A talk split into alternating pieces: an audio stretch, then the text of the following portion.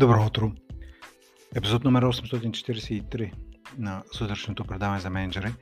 Аз съм Павел Петров, а темата за тази сутрин е определяне на критерии за приоритизиране вместо даване на готови приоритети.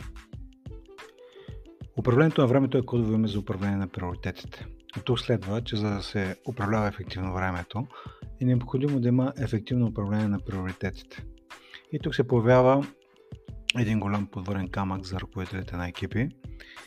Въпреки че менеджерите осъзнават първото изречение от а, този епизод и започват да приоритизират всеки дневно, недостигът на време първоначално се увеличава вместо да намаля.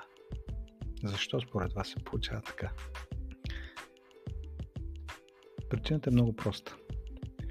В един момент менеджерът се превръща в гара разпределителна, на която всеки претоварен колега идва и пита менеджера си как да подреди приоритетите си.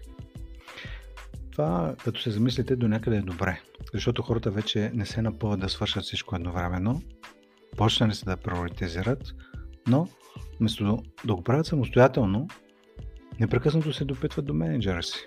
И това е проблем. Това е проблем както за самите хора, защото ще губят време в изчакване, но също така и за техните менеджери, защото пък те ще бъдат непрекъснато прекъсвани и разсевани. С малки изключения, всеки следва да може да определи самостоятелно оперативните си приоритети на база на екипните, които се дискутират всяка сутрин или седмица. И така, вместо непрекъснато да се произнасят от последна инстанция за, при... за приоритетите на хората си, менеджерите следва да дадат ясни и прости критерии за това как хората могат да приоритизират сами. Ето някои примерни критерии за приоритизиране. Наближаваш крайен срок, който е вътрешен за компанията, това да речем с висок приоритет.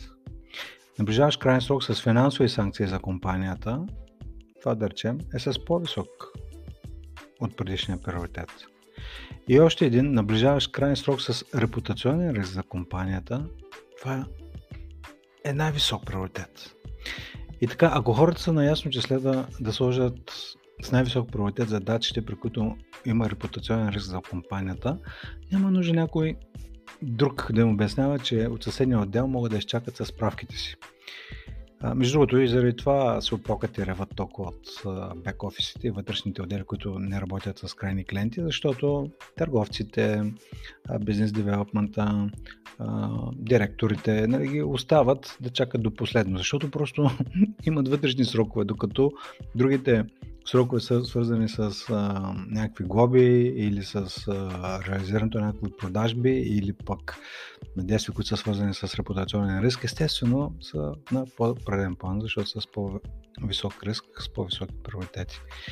И така, даването на критерии вместо приоритизирането на готово, дава възможност на хората в екипите да бъдат по-отговорни, да вземат по-самостоятелни решения и в крайна сметка да използват по-ефективно времето си.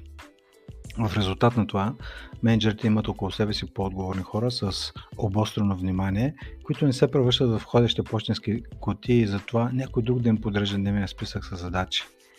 Твърде вероятно е да имате хора около вас, които все още искат вие да им определите приоритетите за деня, независимо, че те самите имат ясни критерии за това. Проблемът не е в искащите. Ще го повторя, защото това е всъщност есенцията на целия епизод. Твърде вероятно е все още да имате хора около вас, които все още искат вие да им определите приоритетите за деня, независимо, че те самите имат ясни критерии за това.